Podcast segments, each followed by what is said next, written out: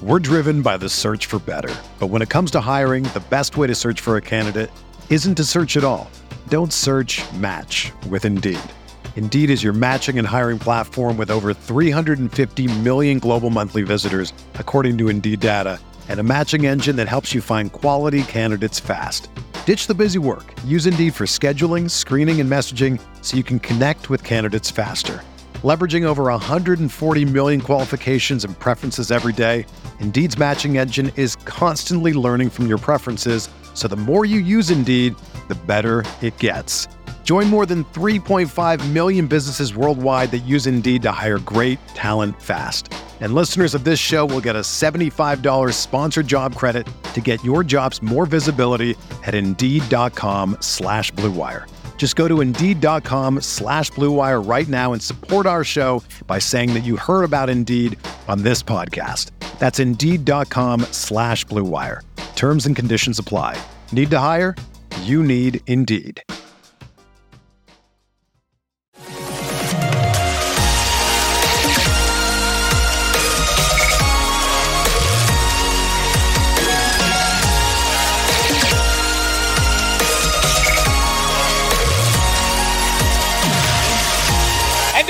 Go. Episode 638 of the Al Galdi podcast. It is Monday, August 21st, 2023. It is a Commanders game day in the nation's capital, the second of their three games in the 2023 preseason. Commanders versus the Baltimore Ravens at FedEx Field Monday night at 8. What is the first game in a stretch of two games in six days for our Commanders uh, as their preseason finale is this Saturday evening home to the Cincinnati Bengals at 6.05. But Commanders Ravens, what really has become a preseason tradition, right? I mean, these two teams meet in the preseason basically every year now. Uh, the two teams, of course, last week had those uh, joint training camp practices at the Ravens team facility in Owings Mills, Maryland. And the Ravens have the streak. you are aware of the streak, right? The Ravens have won each of their last 24 preseason games. This is one of the most absurd streaks in sports history. It is a streak that has been going on for years, and yet it is a streak that really doesn't mean much. But the Ravens have a 24 game preseason winning streak. Their last preseason loss was on September 3rd, 2015.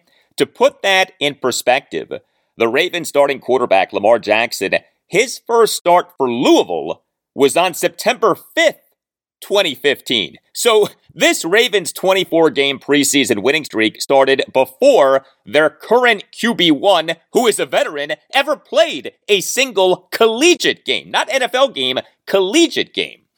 Uh, this was an exchange between Commanders insider JP Finley of NBC4 and Commanders right guard Samuel Cosmi after this past Saturday morning's Commanders training camp practice. Take a listen. Does that Ravens win streak even enter your brain, the preseason win streak? I think it's a stupid record. I mean, who gives a shit about preseason games? I agree. Yeah, I mean, if we beat it, great. Well, we're going to beat it, so there we go. Yeah, there you go. Sam Cosmi not exactly feeling this Ravens 24 game preseason winning streak and predicting a Commanders win on Monday night. Does that even qualify as bulletin board material? Can you have bulletin board material for an NFL preseason game? I don't know. I usually could not care less about whether our team actually wins a preseason game, but I do have to admit, I do want the Commanders to win this game on Monday night in order to end the streak put an end to this dopey streak. Hello and welcome to this Monday installment of the Al Galdi podcast. The Ravens on Monday night are not expected to play many of their key players, including QB1 Lamar Jackson. The Commanders are expected to play key players, at least on offense, including QB1 Sam Howell. As yes, that status now is official. Head coach Ron Rivera, he on Friday morning during a pre practice press conference at Commanders training camp made the official announcement, the official declaration, the official proclamation. Sam Howell is the Commanders starting quarterback. Uh, the announcement, of course, was expected, but the announcement is significant. This is a big deal. Uh, next segment, in depth reaction to and analysis of what Ron said on Friday morning, and also some of what Ron said during his pre practice press conference on Saturday morning, and what Sam himself said in a post practice presser on Friday morning. Among the many aspects of Ron Rivera officially naming Sam Howell as the commander starting quarterback that I'll be getting into how and why we got here, uh, why Sam should be the commander starting quarterback for the entirety of the 2023 regular season, although I will provide for a few exceptions to that. Uh, the ultimate truth about the quarterback, quote, competition, end quote, between Sam Howell and Jacoby Brissett, and where Sam may already be, as in where he is at right now as an NFL quarterback. Uh, lots of Sam Howell conversation next segment. And then after that, I'll discuss a variety of other Commanders items from the last few days, including the end of the competition at kicker. Uh, some notable comments from Ron Rivera on Saturday morning regarding his conversations with the team's managing partner, Josh Harris, and a bottom line review of, as best as we can tell, where we are at with Commanders injuries right now. I have put together a condensed, easy to digest review of Commanders injuries right now. Remember, this is the podcast that follows Washington, D.C. area sports so that you don't have to. We do the work for you. Uh, also, on the show, uh, we'll talk Nationals. Another good weekend for the Nats. Uh, they, off having registered a three game sweep in three of the previous four weekends, notched a series victory this past weekend, won two or three games against the National League wildcard leading Philadelphia Phillies in a series in which the first two games were at Nationals Park, but the final game was in Williamsport, Pennsylvania as that uh, game three of the series was the 2023 MLB Little League Classic, a game that served as the Sunday nighter on ESPN. But here's the deal the Nats are 19 and 10 over their last 29 games. And oh, by the way, the Nats reportedly are promoting their top prospect, outfielder Dylan Crews from Low A Fredericksburg to Double A Harrisburg. We have a lot to talk about with the Nats. Uh, and I have an Orioles segment for you. Another good weekend for the O's, the American League leading O's. Uh, they swept a three game series at the Major League worst Oakland A's. Uh, the O's beat up on the poor A's. The O's over the three games outscored the A's 28 7. Uh, infielder Gunnar Henderson was outstanding. Starting pitcher Kyle Bradish in a 12 1 win on Sunday had yet another very good outing. So much to like from this series. If you're an O's fan, I will cover it all later in the show. Hey, ratings and reviews help out this podcast a lot. You want Apple Podcasts and on Spotify can rate the podcast. Five star ratings are very much appreciated, and you want Apple Podcasts can write a review saying that you like the podcast. The review does not have to be long, can be just a sentence or two, uh, but the ratings and the reviews do help us out a lot. So thank you very much for doing them. You can tweet me at Al Galdi. You can email me, the Al Galdi podcast at yahoo.com. Email from Kim on the weight of Commander's Rookie Corner Emmanuel Forbes. I love the variety of topics about which I get emails. Writes Kim, don't know if you can check on this, and maybe I need a life, but Forbes is gaining weight. I read that he is at 181 pounds now at the combine. He was 166 pounds. Uh, thank you for the email, Kim. The commanders on their website list Emmanuel Forbes at 180 pounds. Uh, Forbes, this past March 3rd, at the 2023 NFL Scouting Combine, registered a weight of 166 pounds. Uh, he at Mississippi State's Pro Day on March 28th registered a weight of 170 pounds. Uh, as Commanders analyst and former Redskins corner Fred Smoot said on episode 618 of this podcast about Emmanuel Forbes, who, like Fred, went to Mississippi State, when they can't hate on your game, they hate on your frame. When they can't hate on your game, they'll hate on your frame. yeah, there you go. That was classic Fred Smoot on this podcast. Here's the deal with Emmanuel Forbes, physically speaking. He at the 2023 combine also measured as being six feet and three fourths of an inch and is having a wingspan of 79 inches. So while he was slash is very thin, he also is tall and lengthy. He has size. He just doesn't have much mass, although he is putting on mass. Uh, additionally, Forbes over three seasons at Mississippi State 2020 through 2022 never missed a game due to injury. Yeah, never.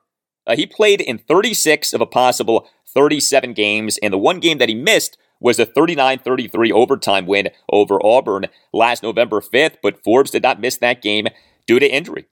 Uh, email from Dr. CCB on what she is looking for from the Commanders against the Ravens on Monday night of what went down for our team at its preseason opening win at the Cleveland Browns on August 11th. Writes the doctor, it's so nice having football back, even though it's only just the preseason. I must admit that it was a little unnerving to see Cleveland's first team offense march down the field on our first team defense. I understand that we held the Browns out of the end zone, but for them to march down so easily when our defense is thought to be a potential top 10 contender was a little concerning. But on a brighter note, I really enjoyed Kazmeir Allen. I think that he can be a great punt returner who will gain positive yards and not just field punts like Dax Milne. I heard a few folks talking about Allen's stats in high school that totally blew me away. He scored 72 touchdowns in his senior year. What? That dude is a beast. I hope he makes this 53 man roster because I guarantee that if he gets released, he'll be snatched up immediately. As always, I enjoy the podcast and the scheduled emergency shows. Keep up the awesome work. Thank you very much. Dr. CCB, the Commanders' first team defense in that win at the Browns did have some problems, no doubt, especially considering that some key Browns offensive players did not play in that game. Uh, running back Nick Chubb, receiver Amari Cooper, left guard Joel Bitonio all did not play in that game. How different might that goal line stand have gone had those guys been in the game. Uh, that said, I don't think that we need to see much of the Commanders' first team defense at the Ravens. The defense is a set entity, you know, year four with Jack Del Rio as defensive coordinator, a number of returning players. How good the Commanders' defense will be in the 2023 regular season. It does not hinge on uh, playing in the 2023 preseason. Uh, as for receiver slash running back slash return man, Kazmeir Allen, uh, the undrafted rookie at UCLA, he would appear to be the favorite to be the Commanders' primary return man this coming regular season. And yes, he did put up video game like numbers in high school. Kazmeir Allen, in his senior season in high school, broke the California high school scoring record with 72 total touchdowns. 72! Uh, he rushed for 3,336 yards and 62 touchdowns on 25 carries, and he had 29 receptions for 833 yards and nine touchdowns. Uh, greatness from Kazmeir Allen in his senior season in high school, just like the greatness in legal representation that the law firm of Paulson and Nace can provide to you or someone who you care about. Uh, if you have a case, contact Paulson and Nace. Paulson and Nace, it is a Washington, D.C. based family law firm dedicated to promoting the rights of seriously injured persons and their families. Paulson and Nace will fight for you and your family in a way that no other law firm will. Uh, you can call Paulson and Nace at 202 902 7611. And when you call, make sure that you tell Paulson and Nace that Al Galdi sent you. Paulson and Nace handles medical malpractice, personal injury, birth injury, legal malpractice, and consumer protection cases, offering aggressive advocacy for victims in Washington, D.C. and West Virginia. Paulson and Nace is widely respected throughout Washington, D.C. and West Virginia for the firm's accomplishments both in and out of courtrooms. Uh, Chris Nace and Matt Nace. They are dedicated trial attorneys who do not balk, do not back down in the face of large insurance companies or well known businesses that have had practices or products that are directly related to the root of your harm. Uh, Chris Nace in May was named the 2023 Barry J. Nace Trial Lawyer of the Year.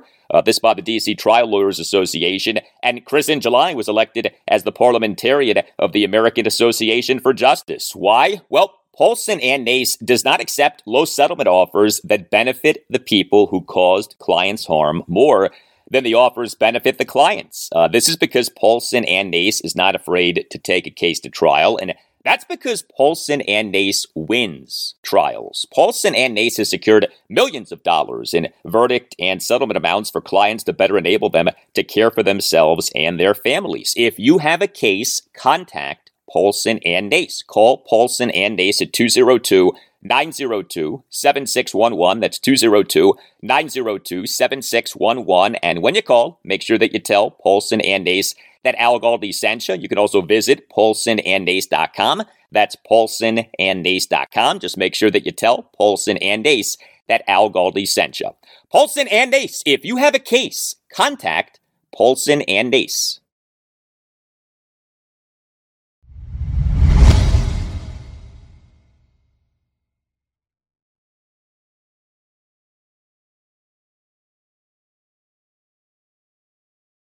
The Commanders' 2022 season ended with a 26 6 win over the Dallas Cowboys at FedEx Field this past January 8th. Uh, what, of course, was the lone game in which quarterback Sam Howell played in his 2023 rookie regular season. It was just six days later, Saturday, January 14th, that we had multiple reports that Sam was being positioned to be the Commanders' QB1 for the 2023 season. This was surprising news, but this also was for many people, including me, exciting news. At the same time, though, nobody knew exactly what to make of this news. Uh, was Sam Howell being positioned to be the Commanders' QB1 for the 2023 season only a for now thing?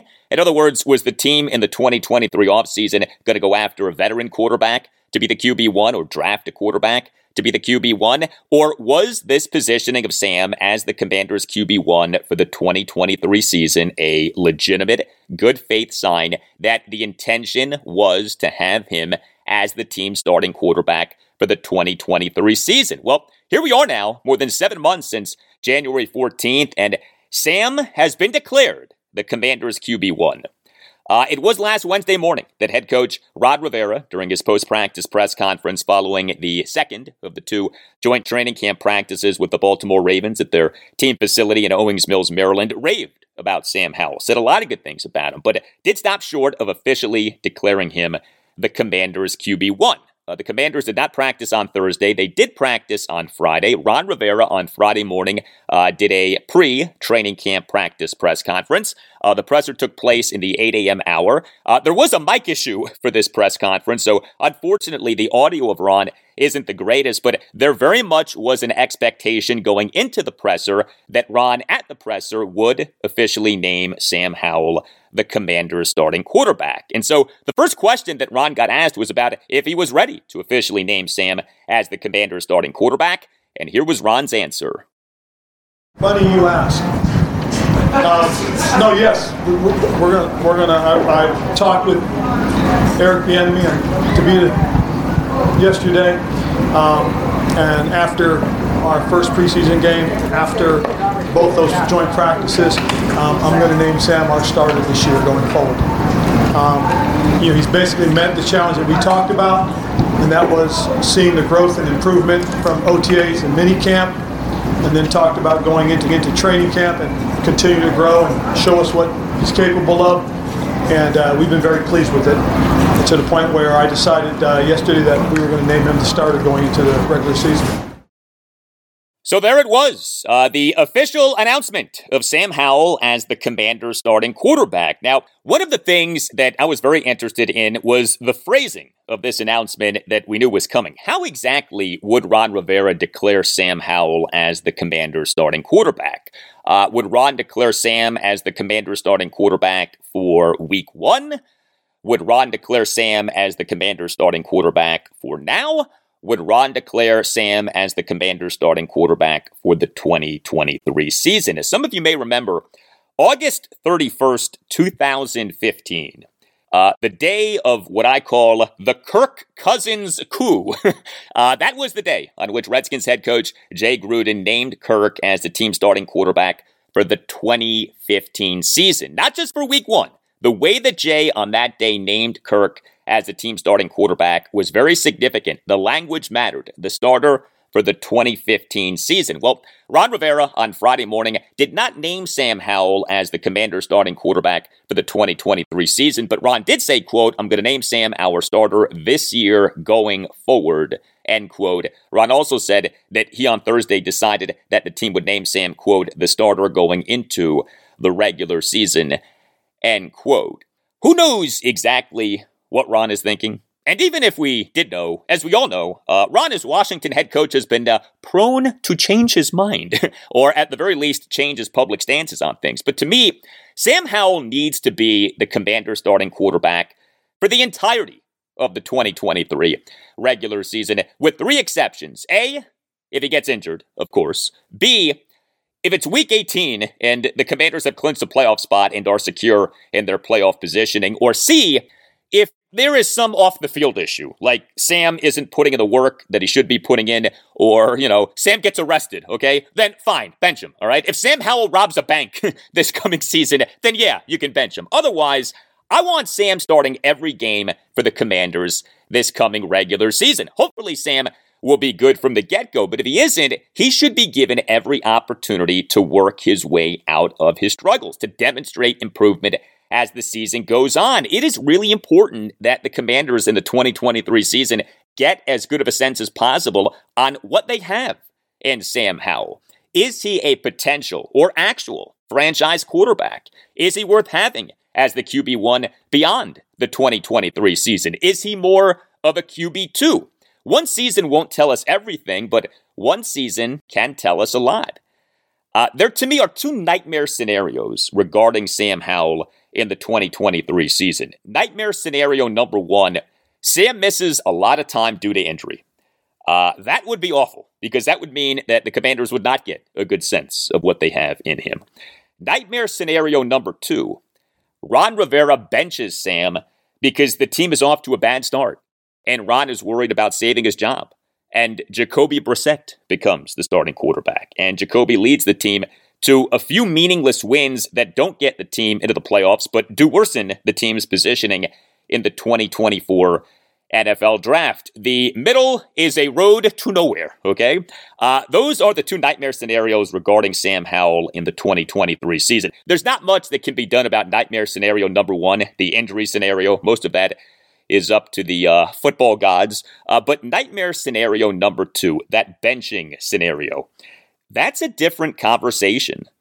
What is in the best interest of the commanders is them this coming season getting as good of a sense as possible on what they have in Sam Howell. But that interest may not be in alignment with what is in the best interest of Ron Rivera, who is coaching for his job.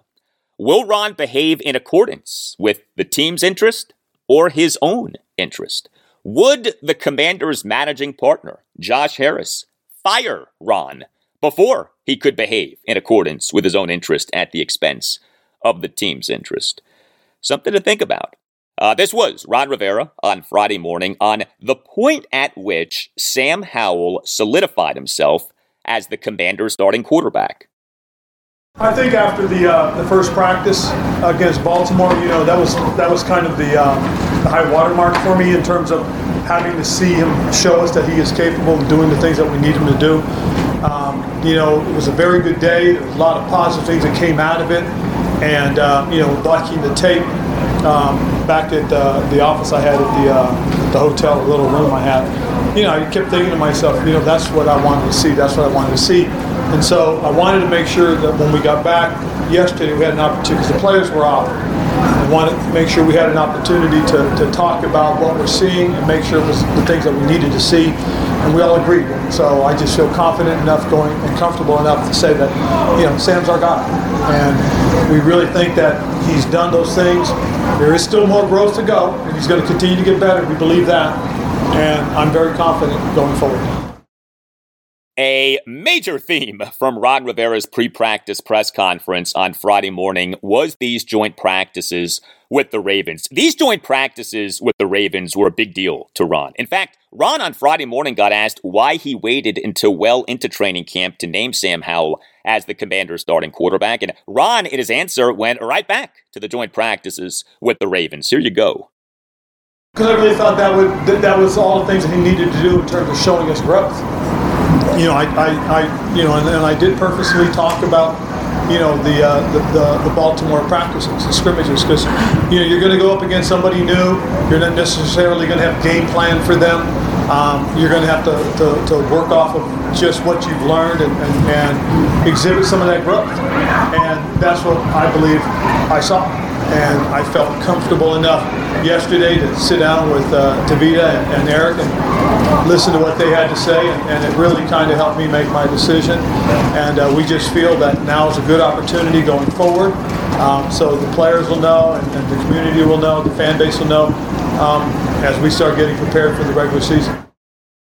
By the way, I had zero problem with Ron Rivera waiting until Friday morning to officially name Sam Howell as the Commanders QB1. Ron not wanting to do that on Wednesday morning, to me, was totally fine. Ron wanted to show respect to assistant head coach slash offensive coordinator Eric Bieniemy and quarterbacks coach Tavita Pritchard by talking with them before announcing the decision. And Ron wanted to tell Sam Howell and Jacoby Brissett about the decision before announcing the decision. What if Ron on Wednesday morning had announced the decision and Eric, Tavita, Sam, and Jacoby all found out about the decision via social media? How bad would that have looked on Ron? He wanted to follow good protocol. He did, and that was the right way to go. Uh, this criticism that has been out there about Ron on Wednesday morning declining to officially name Sam as a starting quarterback. It's been ridiculous. You can criticize Ron for plenty of things. Him on Wednesday morning declining to officially name Sam as a starting quarterback uh, is not one of those things. Uh, this was Ron on Friday morning on if he in this process ever had doubt about Sam Howell being the commander's starting quarterback. And Ron, again, brought up the joint practices with the Ravens. Take a listen. I didn't have doubt. Um, but if, if, if I would have, yeah, I could have changed my mind, but I didn't have any doubt. Um, you know, and, but I wanted to get through Baltimore. To me, I thought that was that was where it would it would have it would have come to a head. You know that um, you go out there and, and, you know and just lay an egg. But no, he came out that first practice and, and he was on. Um, you know, he made a couple mistakes, things that most certainly are correctable, and things he'll learn as, as, as he grows but for the long haul, for this, for, for the future of, of us going forward, I really do believe that Sam's the guy we're going to go with because of that. There are many reasons why Ron Rivera back in January was positioning Sam Howell to be the Commanders' QB1 for the 2023 season. Let's be honest, one of the reasons was public relations. Uh, there was a lot of negativity surrounding Ron and the team coming out of its 2022 season, in which the Commanders went 0 3 1 from weeks 13 through 17, and blew making the playoffs despite through week 14 having possession of the second of the three wildcard spots in the NFC. And so Ron Rivera, in the days that followed the end of the Commanders' 2022 season, letting it be known that Sam Howell was being positioned to be the Commanders' QB1 for the 2023 season, changed the narrative changed the conversation and got people excited for what was ahead. But there are legitimate football reasons for Ron in January to have positioned Sam to be the Commanders' QB1 for the 2023 season. And it remains very telling that the team in the 2023 offseason did not acquire and seemingly did not try to acquire someone else to be positioned as the team starting quarterback for the 2023 season. This was Ron Rivera on Friday morning on the growth of Sam Howell. I think as Sam continues to go through the, the, the, the training camp, you know, he's going to do some good things. He's going to do some things that he goes, hey, we got to correct that. But that's going to be all part of the growth going forward. You know, I, I go all the way back to the to the Cowboys game. You know, when he threw the interception and he self-corrected right away. He knew what his mistake was. You know, uh, everything considered, he played really well in that game. So then we go out and we go to OTAs and mini camps, and I was really thrilled with the growth we saw. And then come in, start training camp, and you just start seeing them having day after day, you know, goods and lows, highs. And then there was a couple of practices that we had which were exceptional. Um, not just his, but the team, the way that everybody seemed to get it. And you feel really good that that's a good sign. Then playing the preseason game, um, the, the, way he played, I thought there was a lot of positives. And to me, I was real anxious to get to Baltimore. And, and now having had the chance to go back and look at the tape, I could say there's there's been the significant kind of growth that, that we were looking for that uh, I feel we, we need to have. And so I'm, I'm very confident and comfortable in saying that he's our starter. The interception that Ron Rivera was referring to uh, from that win over the Cowboys this past January, third snap of the second quarter on a second and goal at the five. Sam Howell, while being pressured and throwing uh, while falling backward, heaved a shotgun play action pass intended for receiver Cam Sims in the end zone, but the pass was thrown into triple coverage and was intercepted by safety Malik Hooker. Uh, bad pick, no doubt. Hey, quarterbacks throw picks. The question is, does the quarterback also make plays? And Sam in that game did make plays. A final snap of the third quarter, first and 10 for the Commanders at their 33. Sam fired a 52 yard shotgun completion to receiver Terry McLaurin on a great throw down the right sideline. Uh, we had the touchdown run. Sam had a late third quarter, first and goal, nine yard pistol triple option touchdown run on which he made linebacker Damone Clark and interior defensive lineman Neville Gallimore miss on attempted tackles. And Sam, since that game, has demonstrated growth. Uh, more from Ron Rivera on Friday morning on the growth of Sam Howell. I think he's in a really good spot. I think he's at, at right now a more than serviceable quarterback. He's a guy that's growing. He's a guy that can win, I believe. You know, uh, again, um, and I and I go back to last year's Dallas game. You know, um, they were playing. They played all their starters. They were playing for you know playoff positioning. Um, we had a young guy that had to go out and, and show us what he could do, and, and, he played that way. He had a whole week of preparation. So I felt, you know, when you when you take your, your game plan and you, you, you play specific plays and you work specific things, and he showed the ability to, to take that from the classroom, from the practice field, and put it on the game field. Um, you know, that really resonated with me. And then going into OTAs and mini camps and seeing how he did those things, you know, I saw growth. And then the way we started camp this year, I, I believe I saw growth. So I'm excited for it. Um, I'm excited for our football team. Of course, what's funny about Ron Rivera referring to Sam Howell's performance in the win over the Cowboys is that Ron initially didn't want to start Sam in that game, right? Ron did not think that Sam was ready to start an NFL regular season game. Ron wanted to start Taylor Heinicke at quarterback and then bring Sam into the game as a reliever. Uh, and uh, our guy Tate said, uh, No thanks, bro. I'm good. Uh, but interesting that Ron Rivera early in that cut said that Sam Howell right now is, quote, a more than serviceable quarterback, end quote. You know, more than serviceable would be an upgrade over what Washington has had at quarterback for most of the last five seasons. Here are Washington's rankings in the NFL in passing offense per DVOA for each of the last five regular seasons 2018, number 29, 2019, number 29, 2020, number 32, i.e., dead last in the league, uh, 2021, number 22, 2022, number 26. There are 32 teams in the NFL. Washington has ranked 22nd or worse in passing offense per DVOA in each of the last five regular seasons and has been at 26th or worse in four of those seasons. Yeah, more than serviceable would be an upgrade over what Washington has had at quarterback for most of the last five seasons. Ron Rivera on Friday morning on some specific things about Sam Howell that Ron likes. I think if there's one thing about him, Sam, is Sam is very level-headed. You know, he, he keeps himself pretty much like that. Um, I like his decision making as far as um, you know where to throw the ball, um, where to place the ball once he's thrown it, um, and I, I, think he's shown that he's got a handle and a feel for the for the uh, for the uh, playbook. And as I said, one thing that kind of we talk about is that when we start narrowing the playbook down for specific teams and studying and preparing for specific teams, I think that'll also show some of the growth.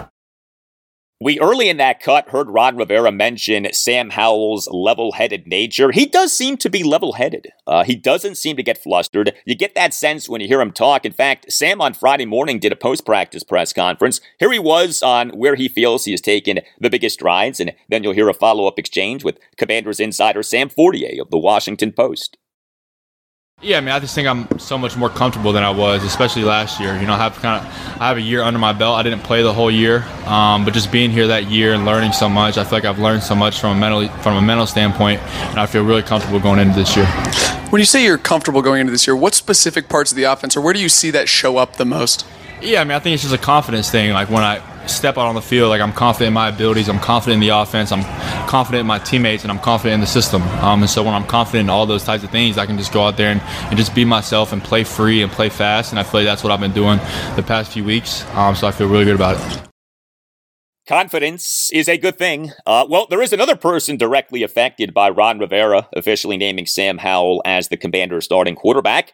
Uh, Jacoby Brissett. Uh, Ron had talked about a quarterback competition between Sam and Jacoby. The uh, competition ended up being Sam over the course of offseason practices and now training camp practices, taking all but a handful of first team reps. There was never a true 50 50 competition. This was, hey, the starting quarterback job is Sam's to lose. If he struggles and Jacoby does well, uh, then maybe Jacoby gets that starting quarterback job. But understand this as best as we can tell, Jacoby Brissett in the 2023 offseason did not receive a single first team practice rep during OTA and minicamp practices. The first known instance in which Jacoby received any first team practice reps with the Commanders uh, was during a training camp practice on August 7th.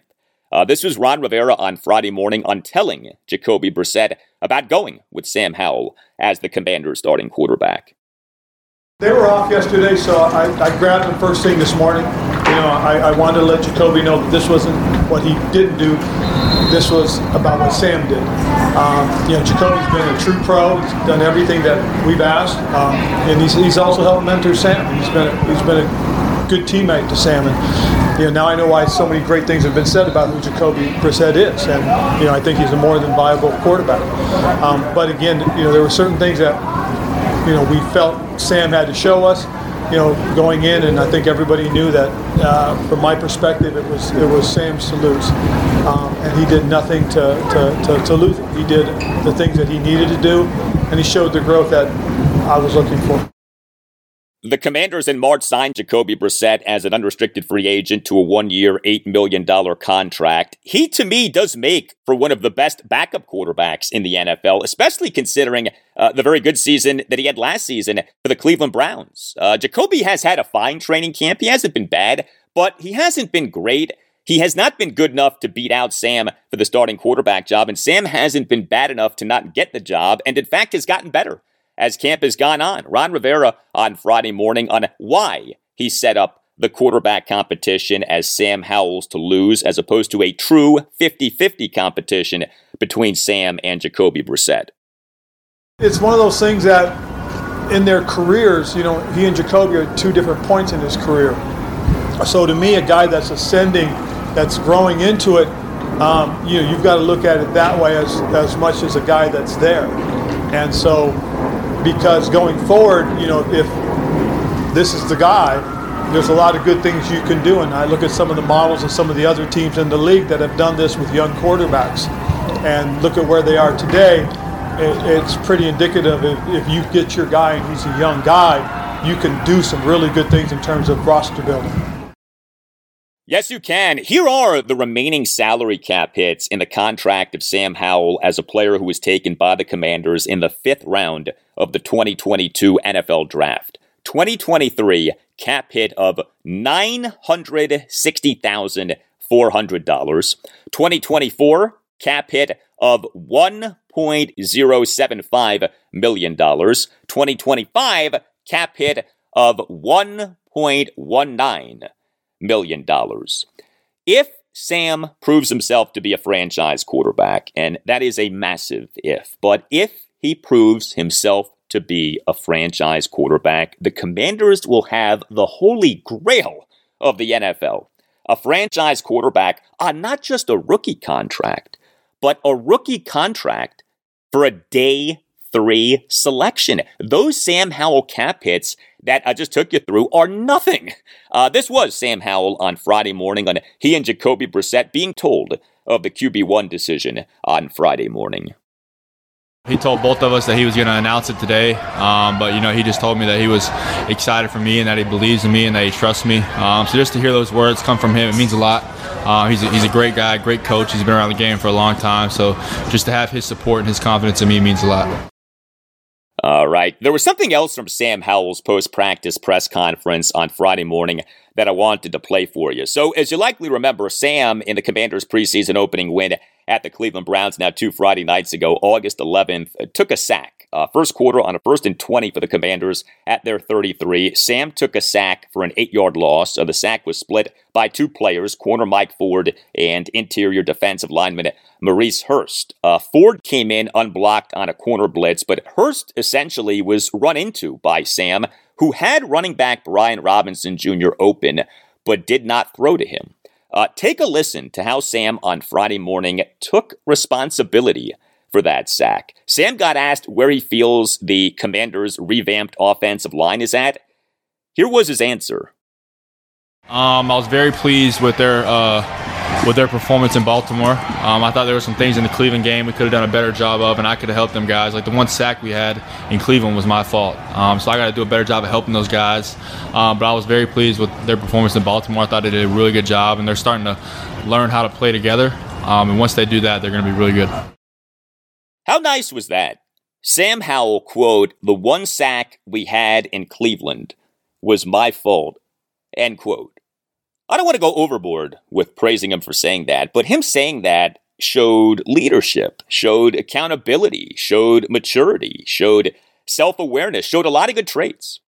And so here we are Sam Howell set to be Washington's seventh different week one starting quarterback over the last seven seasons 2017, Kirk Cousins, 2018, Alex Smith, 2019, Case Keenum, 2020, Dwayne Haskins, 2021, Ryan Fitzpatrick, 2022, Carson Wentz, now 2023, Sam Howell. Seven different week one starting quarterbacks for Washington over the last seven seasons. That is crazy, man.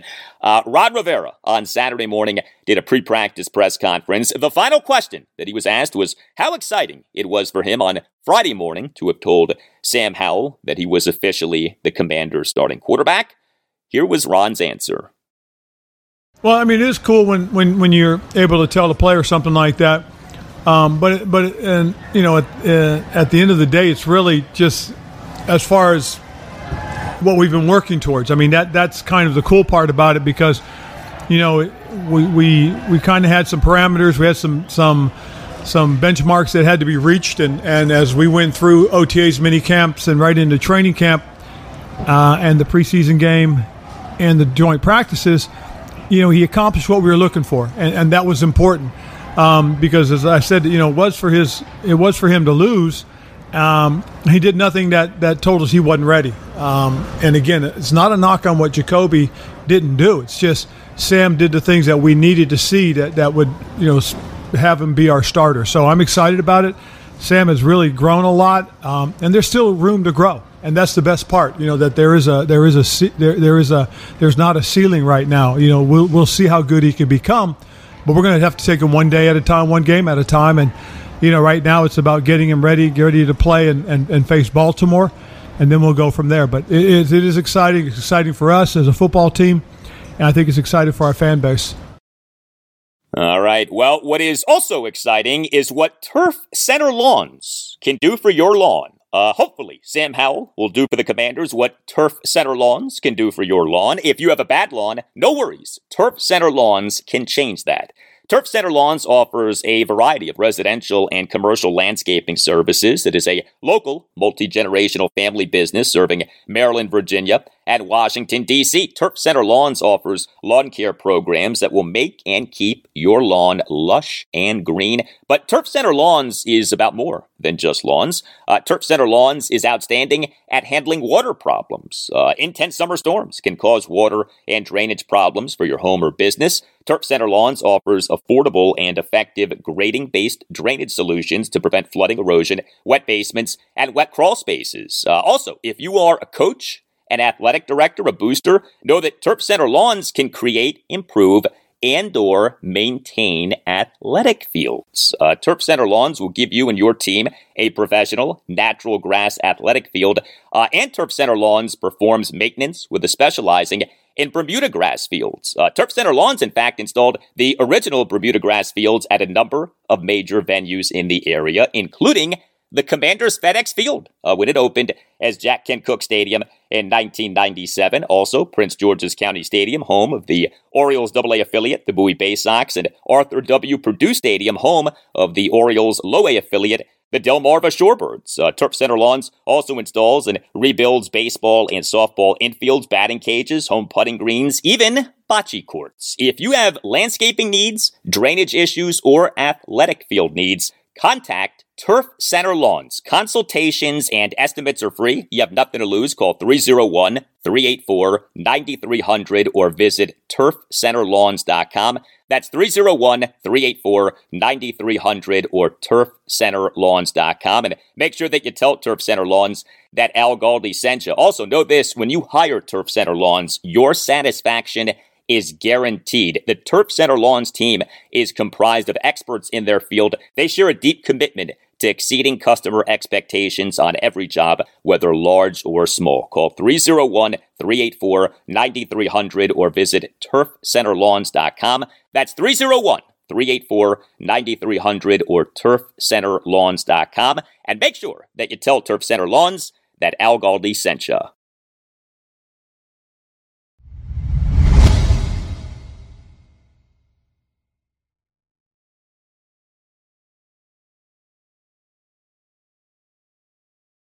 All right, some non quarterback commanders conversation right now with the team's second of three games in the 2023 preseason happening on Monday night. Commanders versus the Baltimore Ravens at FedEx Field Monday night at 8. We last segment talked about the Commanders' quarterback competition, uh, with the word competition being in quotation marks uh, now being done. Well, the Commanders' kicker competition that was done too. Uh, the Commanders on Sunday morning announced multiple roster moves. The team announced the signings of two unrestricted free agents, interior defensive lineman Isaiah Mack and punter Michael Palardy. And the team announced that it had released kicker Michael Badgley and receiver Jalen Sample. So Joey Slye has won the kicker competition. The Commanders on July 25th announced the signing of Badgley as an unrestricted free agent. The uh, kicker competition always seemed to be Joey Slye's to lose, not unlike the quarterback competition was Sam Howell's to lose. Slye in the 2022 regular season went 25 of 30 on field goals, but also went just 24 of 28 on extra points. The kicker competition really was about Slye's inconsistency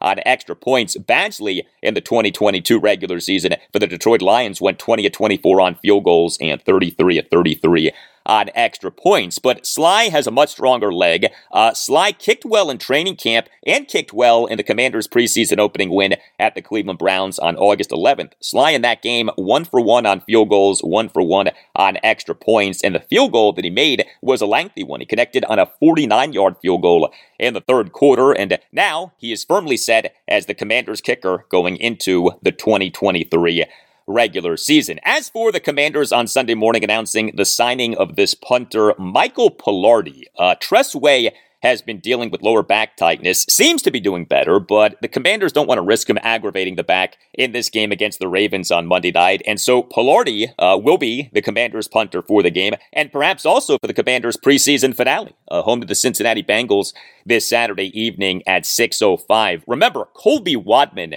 was the Commanders punter for the win at the Browns. Uh, the Commanders on August 8th announced the signing of Wadman as an unrestricted free agent, and uh, they then released him on August 13th. Michael Palardy has been with a number of NFL teams, but he most notably was the Carolina Panthers punter from November 2016 through the 2019 season. So he is a commander. He is a guy who Ron Rivera had during his time as Panthers head coach. Palardy missed all of the 2020 season due to suffering a torn ACL in the 2020 offseason. He was the Miami Dolphins punter for the 2021 season and was the New England Patriots punter for their final eight games of the 2022 regular season. Uh, meantime, the Commanders on Saturday morning held their final open practice of 2023 training camp at the team facility in Ashburn, Virginia. Open as in open to fans. Uh, we had another good crowd. The crowds for these open practices at this year's training camp were great. Uh, the sale of the team from Dan and Tanya Snyder to the Josh Harris group, of course,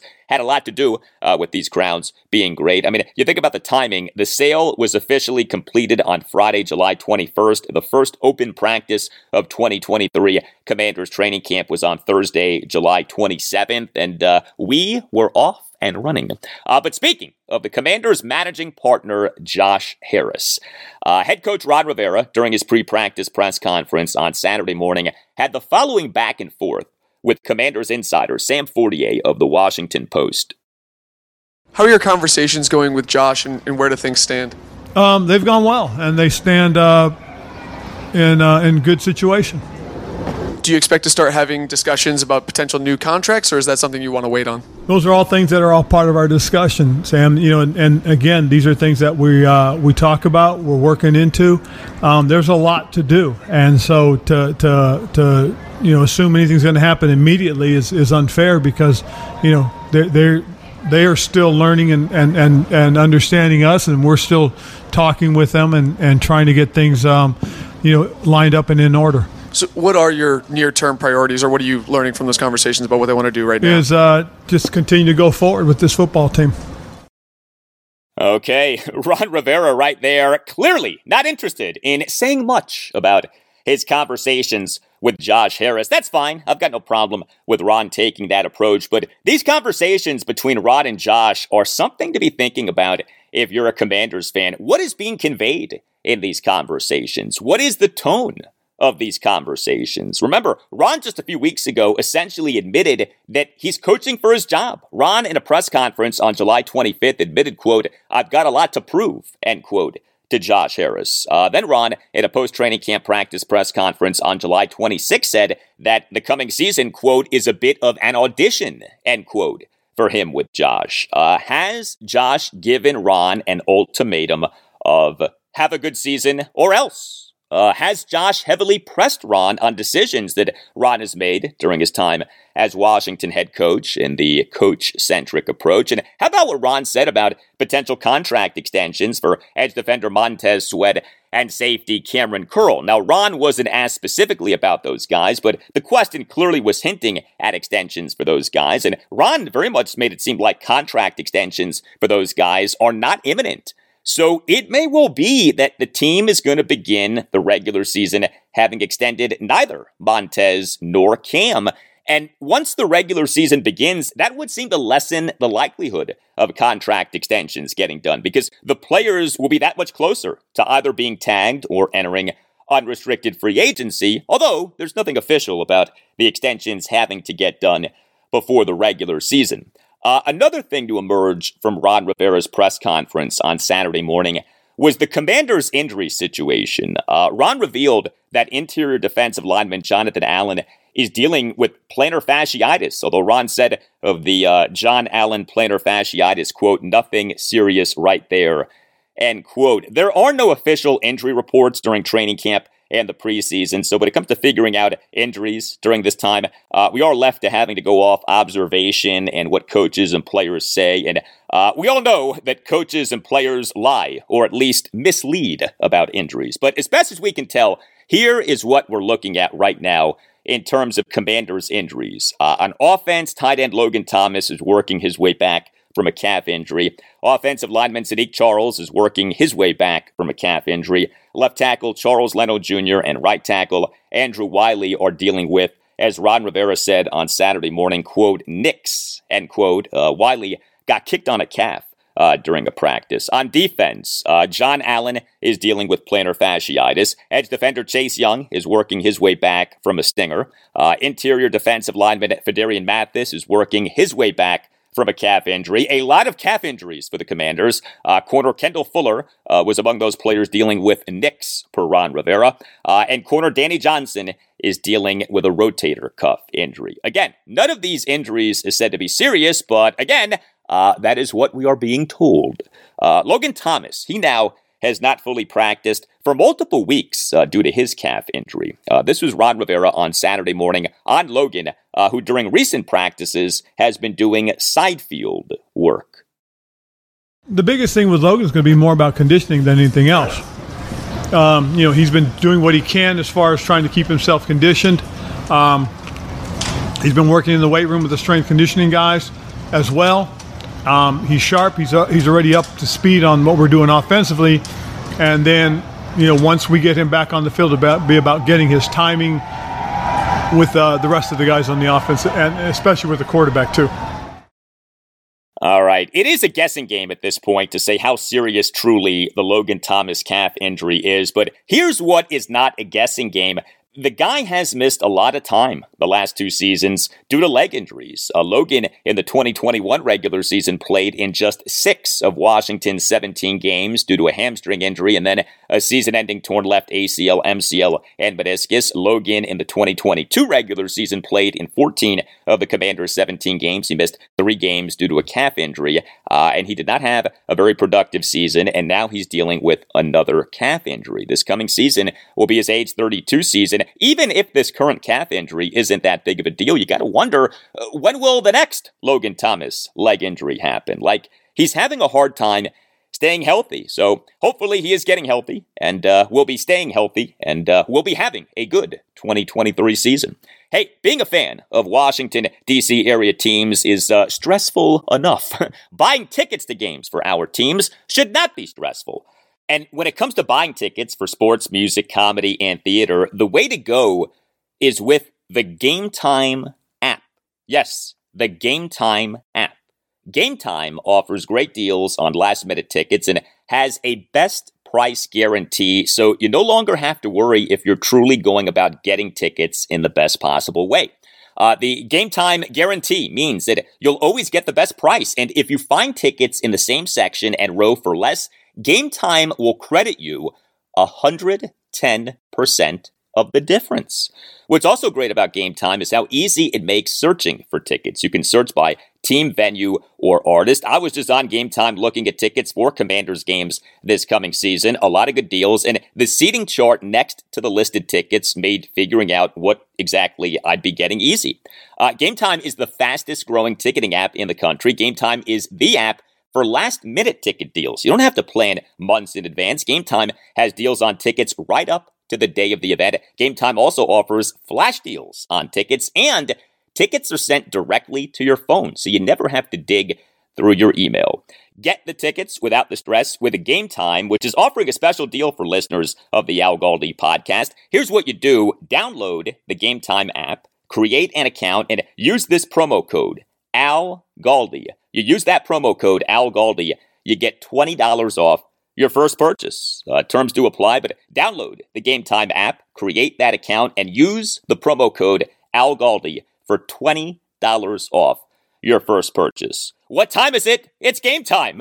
Download the Game Time app today. Last minute tickets, lowest price guaranteed.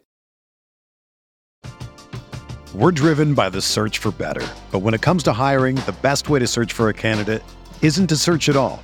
Don't search match with Indeed. Indeed is your matching and hiring platform with over 350 million global monthly visitors, according to Indeed data, and a matching engine that helps you find quality candidates fast. Ditch the busy work. Use Indeed for scheduling, screening, and messaging so you can connect with candidates faster.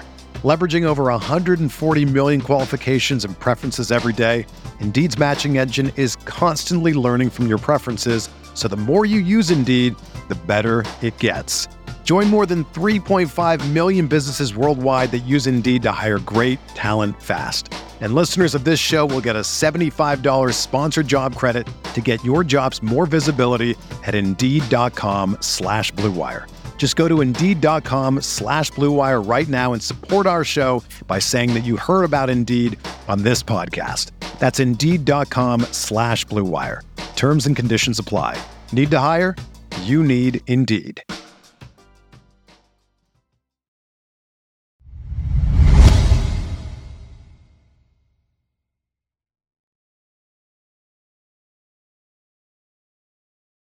All right. The Nationals super prospect with the initials DC now is one step closer to playing in DC. We on Sunday evening had multiple reports that the Nats are promoting outfielder Dylan Crews from low A Fredericksburg to double A Harrisburg. The Nats are having Cruz skip high A Wilmington. Uh, the Nats took Crews out of LSU with the number two overall pick in the 2023 MLB draft. He, per MLB Pipeline, is the number four prospect in baseball. He, in his brief time playing for the Low A Fredericksburg Nationals, was outstanding. 14 games, 71 plate appearances, an OPS of 1,068. He, over the 14 games, hit five home runs. Dylan Crews is looking every bit like the franchise outfielder he was drafted to be. He very much is tracking toward playing at the major league level for the Nats next season. But as for this Nats season, the Nats keep winning. Uh, they, over the weekend, won two or three games against the National League wildcard leading Philadelphia Phillies in a very unique series. Uh, Friday night, an 8 7 win at Nationals Park in a game in which each team scored six runs in the fourth inning. Saturday, a 12 3 loss in a game in which the Nats blew a 3 0 seventh inning lead and allowed 12 runs over the final three innings. But Sunday night, a 4 3 win in a game that took place at Muncy Bank Ballpark at historic Bowman Field in Williamsport, Pennsylvania in the 2023 MLB Little League Classic. Uh, the Nats for this 2023 regular season now are 57 and 68. The Nats have surpassed their win total for all of the 2022 regular season by two games. Uh, the Nats now are 19 and 10 over their last 29 games, and believe it or not, the Nats are just eight games behind the Chicago Cubs for the National League's third and final wildcard spot. Yes, the rebuilding Nats deep into August are just eight games out of a playoff spot. I'm proud of the boys. Heck yeah, Nats manager Davey Martinez proud of the boys, and for good reason. Uh, somehow the Nats are finding ways to win games. These wins aren't always pretty. uh, they're not always conventional, but they are wins, and they are coming against good teams. The Nats now have won seven of their last nine series. Five of those series wins have come against teams in postseason contention. Uh, the Nats, in their 4 3 win over the Phillies in Williamsport on Sunday night, scored four runs in the bottom of the first, and that was basically it.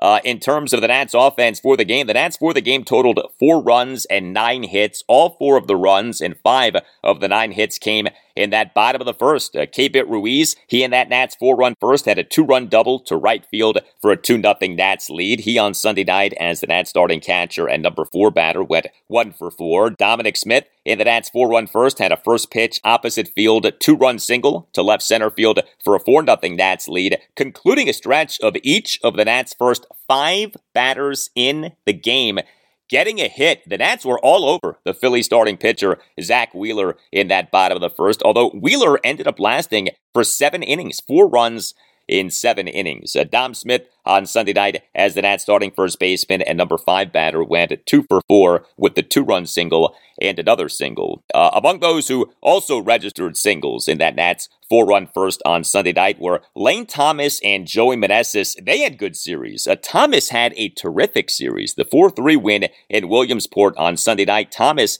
as the Nats starting center fielder and number two batter, went two for four with two singles.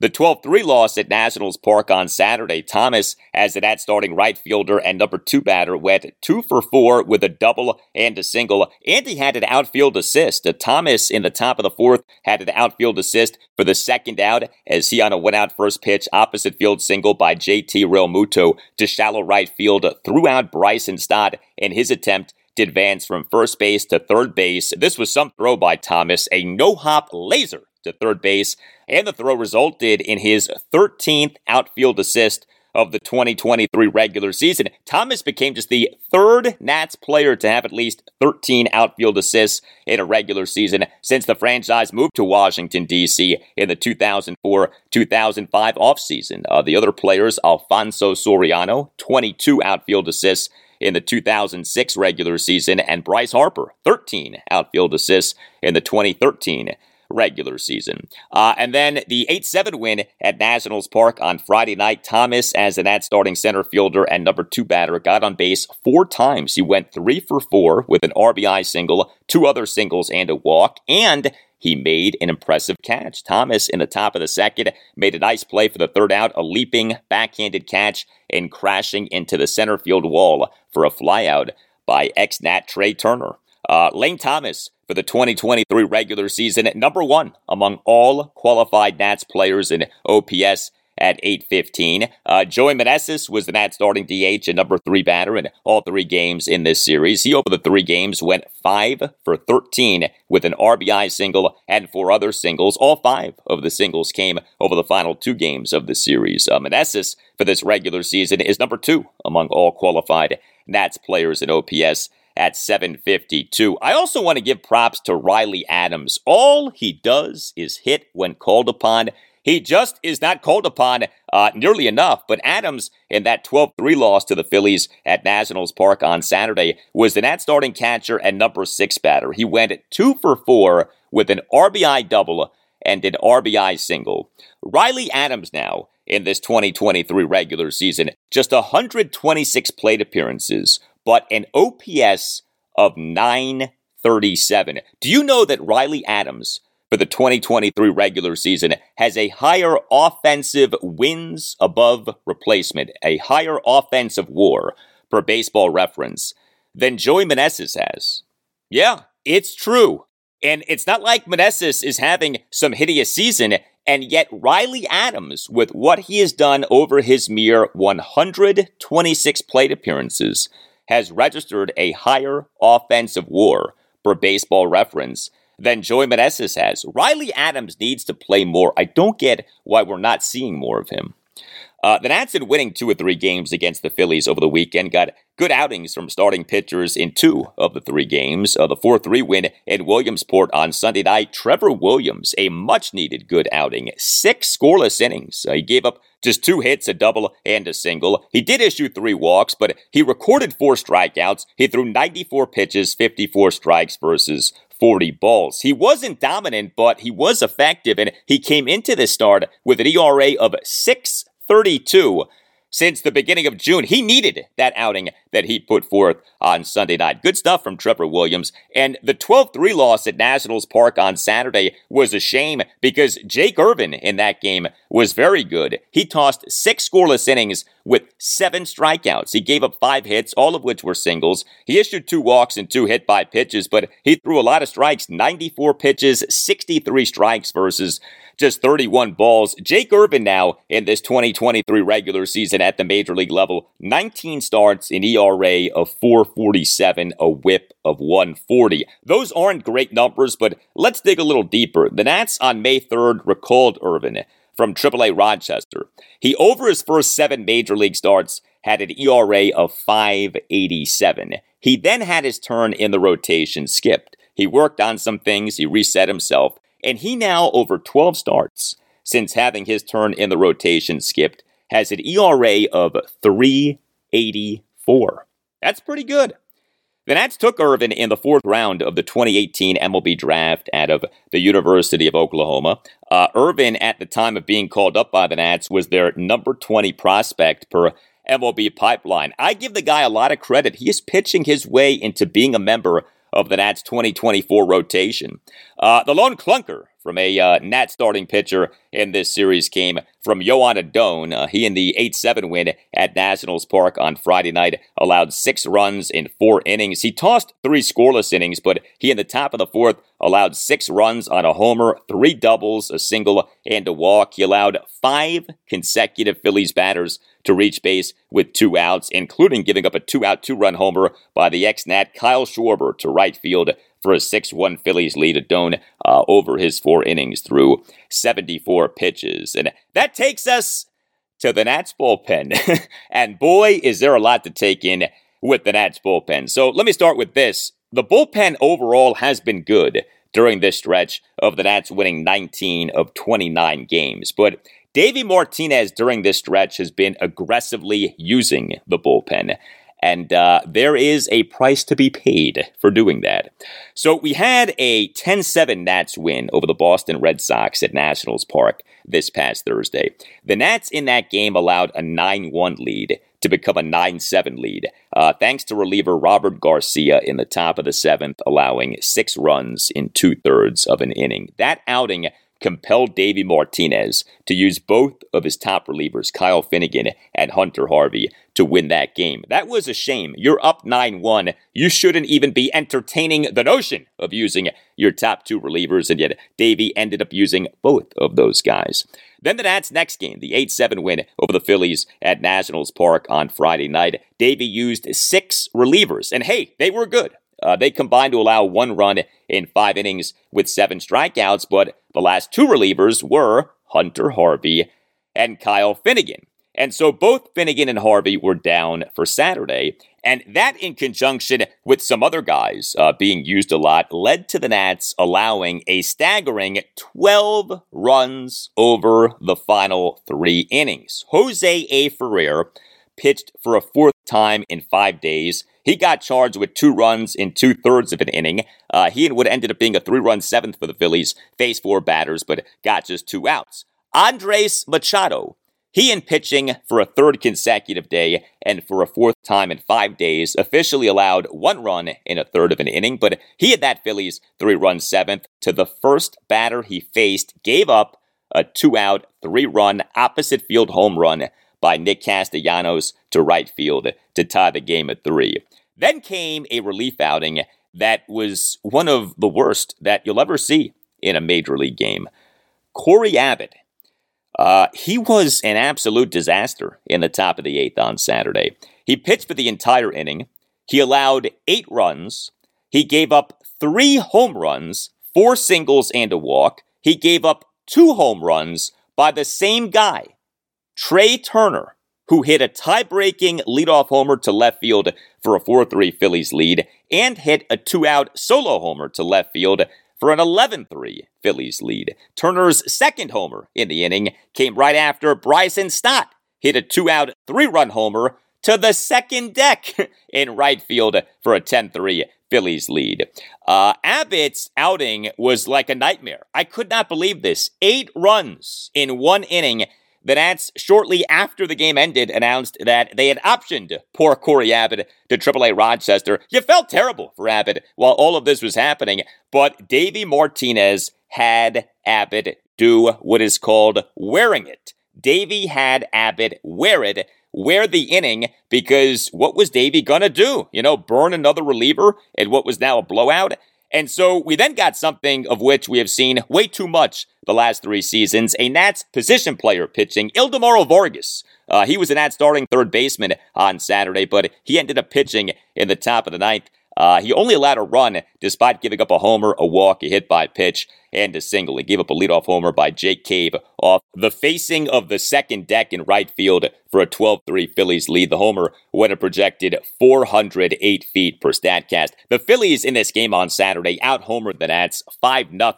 Then came the Nats 4 3 win over the Phillies in Williamsport on Sunday night. Four Nats relievers combined to allow three runs in three innings. Now, the first two Nats relievers were good. Jordan Weems, perfect top of the seventh. Hunter Harvey, a scoreless top of the eighth. But then came the top of the ninth, in which the Phillies scored all three of their runs. Uh, Mason Thompson was charged with two runs in two thirds of an inning. In his return from the 15 day injured list, the Nats on Sunday afternoon announced that they had returned from rehab and reinstated Thompson from the 15 day injured list, which he had been on since August 5th, retroactive to August 2nd with a left knee contusion. Uh, Thompson in the top of the ninth faced four batters but got just two outs. He gave up a one out single by Bryson Stott into center field and gave up a two out full count RBI single by Brandon Marsh up the middle to cut the Nats lead to 4 1, despite Marsh having been down in the count at 1.02. And the struggles of Mason Thompson compelled Davey Martinez to again use Kyle Finnegan.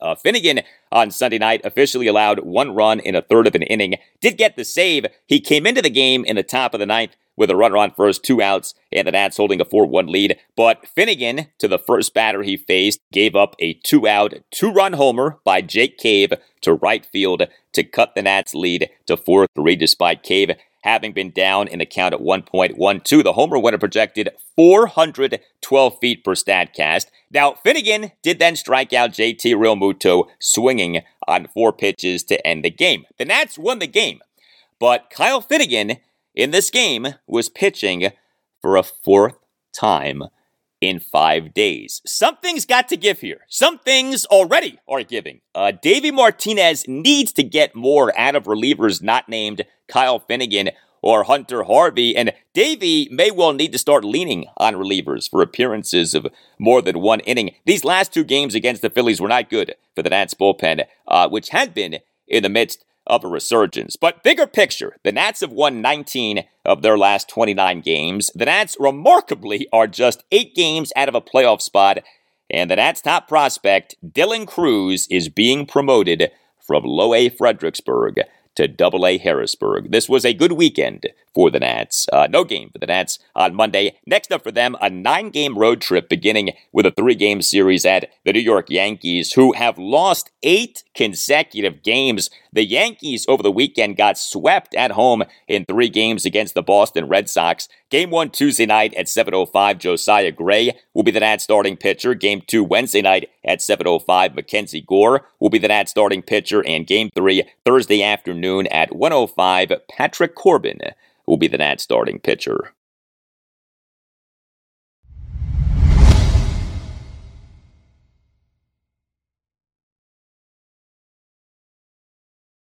Well, at last it is over. Uh, the Orioles' nine game trip out west is done. Uh, the trip was not easy. It included three 10 inning games and two blowout losses, but ultimately, the O's on the trip went 6 and 3, including a three game sweep of the Major League worst Oakland A's over the weekend. Uh, late night on Friday night, a 9 4 win. Late night on Saturday night, a 7 2 10 inning win as the O's improved to 9 and 5 in extra inning games in the 2023 regular season. And Sunday, a 12 1 win as the O's, Joe Angel, again, were in the win column.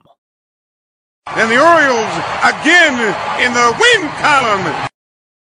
That is right, Joe. The win column, uh, the O's for this 2023 regular season now are an American League best 77 and 47. The Tampa Bay Rays over the weekend won two or three games at the Los Angeles Angels. The Texas Rangers over the weekend got swept at home in three games against the Milwaukee Brewers. So the O's now are three games ahead of the Rays for the best record in the American League and for first place in the American League East. And the O's are five games ahead of the Rangers for the best record in the American League. Now, the A's are horrendous, okay? Uh, they, for this regular season now, are a major league worst 34 and 90.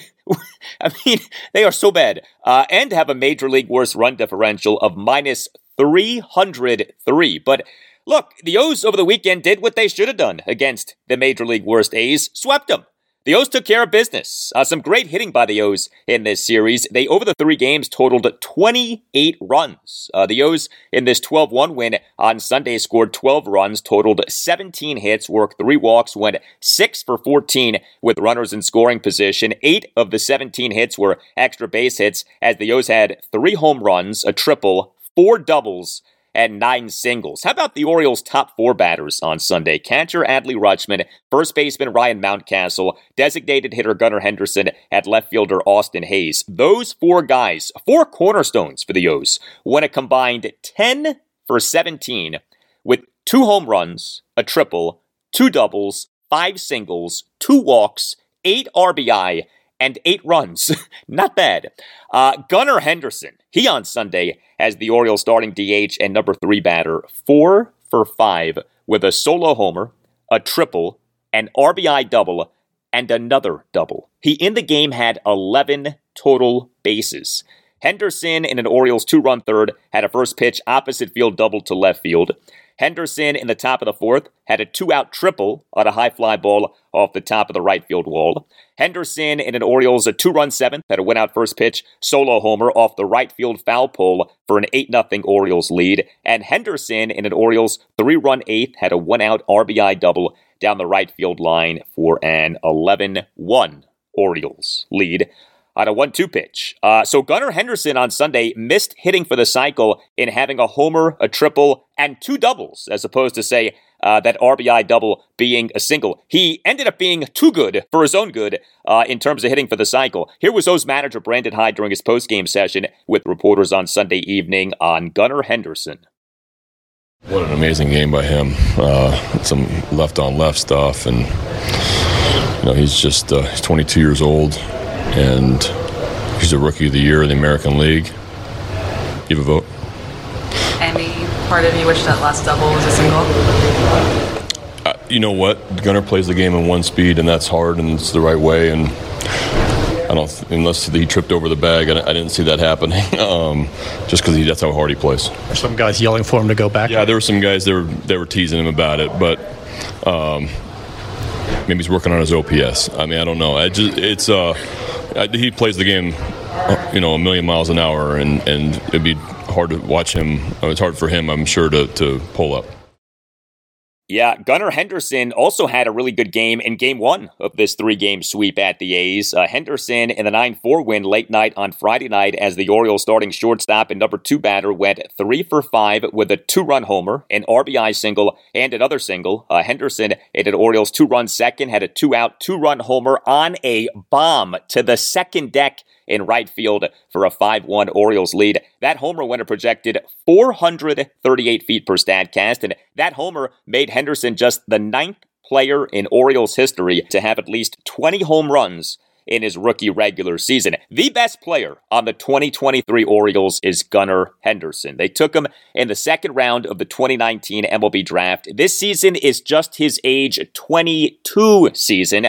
Uh, he can play all over the infield, shortstop, third base, second base, you name it. Uh, he, for the 2023 regular season, is number one among all qualified Orioles players in OPS at 815. He entering Sunday was number one among all Orioles players in wins above replacement war for baseball reference for this 2023 regular season at 3.8. He absolutely is a candidate for 2023 American League Rookie of the Year. The man who finished second in the voting for 2022 American League Rookie of the Year, Adley Rutschman. Uh, he in this 12 1 win at the A's on Sunday as the Orioles starting catcher and number one batter went two for four with an RBI single, another single, and a walk. A Rutschman in the 9 4 win late night on Friday night as the Orioles starting catcher and number one batter went three for four with a double, two singles, and a walk. Uh, Adley Rutschman for this regular season is number two among all qualified Orioles players in OPS at 797. Ryan Mountcastle, uh, he in the 12 1 win on Sunday as the Orioles starting first baseman and number two batter, three for five with a three run homer and two singles. He and the Orioles three run fourth had a two out, three run homer on a moonshot to left field for a 7 0 Orioles lead. The homer winner projected 439 feet per StatCast. Boy, does Mountcastle hit some tape measure home runs. What a month that Ryan Mountcastle is having. Mountcastle in this month of August now has the following slash line batting average of 403, on base percentage of 474, slugging percentage of 612.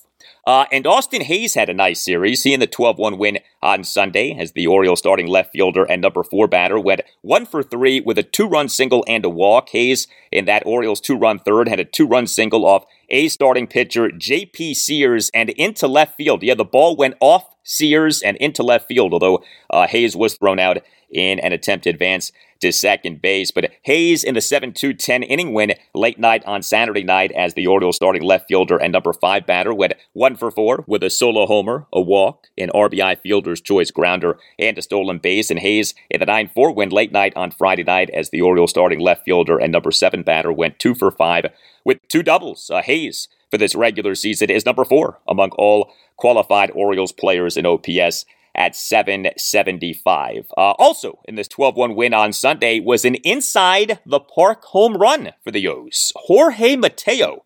Uh, he is the Orioles starting shortstop and number nine batter went two for five with a solo inside the park home run and a double. Uh, Mateo in the Orioles one run second had a two out solo inside the park home run on a fly ball uh, off the left center field wall. Great to see that. Mateo has not had a very good season, but uh, did have a good game on Sunday. Uh, and also with a good game on Sunday, Orioles starting pitcher Kyle Bradish.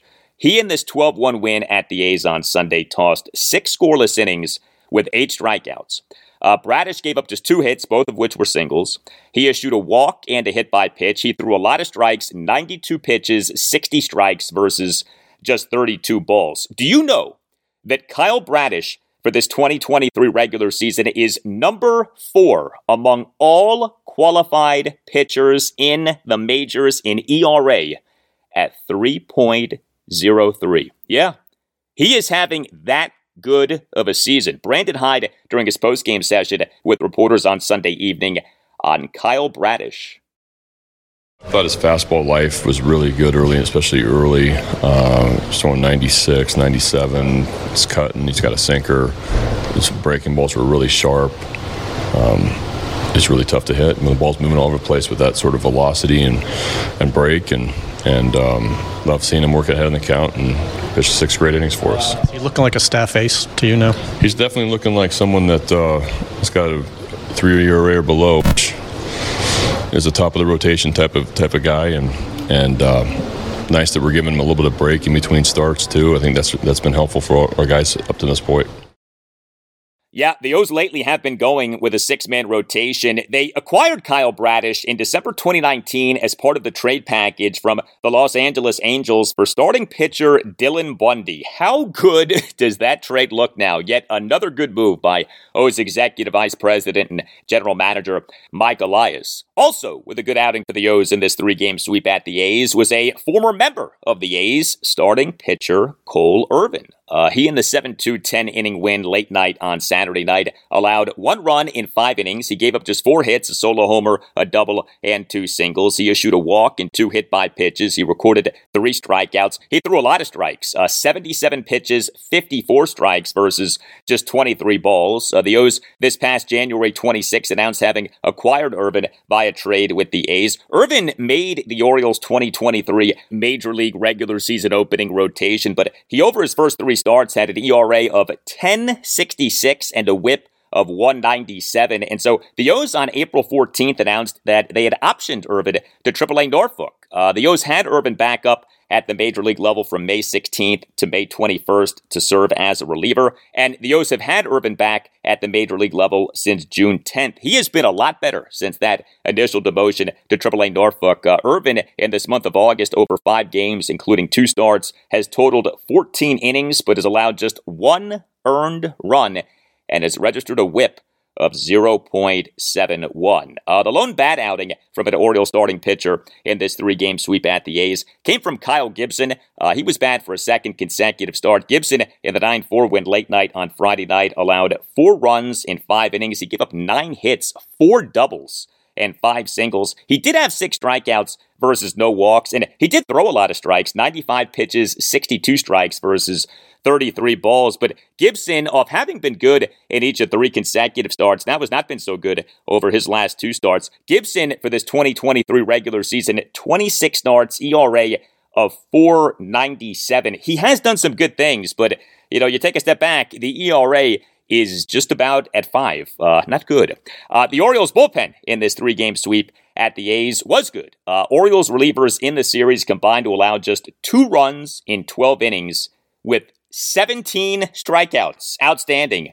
Uh, a negative for the O's over the weekend, in addition to the outing by Kyle Gibson, was them putting outfielder Aaron Hicks back on the 10 day injured list. Uh, the O's on Sunday afternoon announced that they had placed Aaron Hicks on the 10 day injured list, retroactive to Wednesday due to a lower back strain. Hicks just came off the 10 day injured list. He was on it from July 25th to August 14th due to a left hamstring strain, but he, in his return from that stint on the 10 day injured list, played in just one game. Uh, the Orioles 4 1 win at the San Diego Padres late night last Monday night, August 14th, and now he is right back on the 10 day injured list. Uh, no game for the O's on Monday. Next up for them, a three game series against the Toronto Blue Jays at Oriole Park at Camden Yards. Game one, Tuesday night at 7.05. Grayson Rodriguez will be the Orioles starting pitcher. Game two, Wednesday night at 7.05. Jack Flaherty will be the Orioles starting pitcher. And game three, Thursday night at 7.05. Dean Kremer will be the Orioles starting pitcher.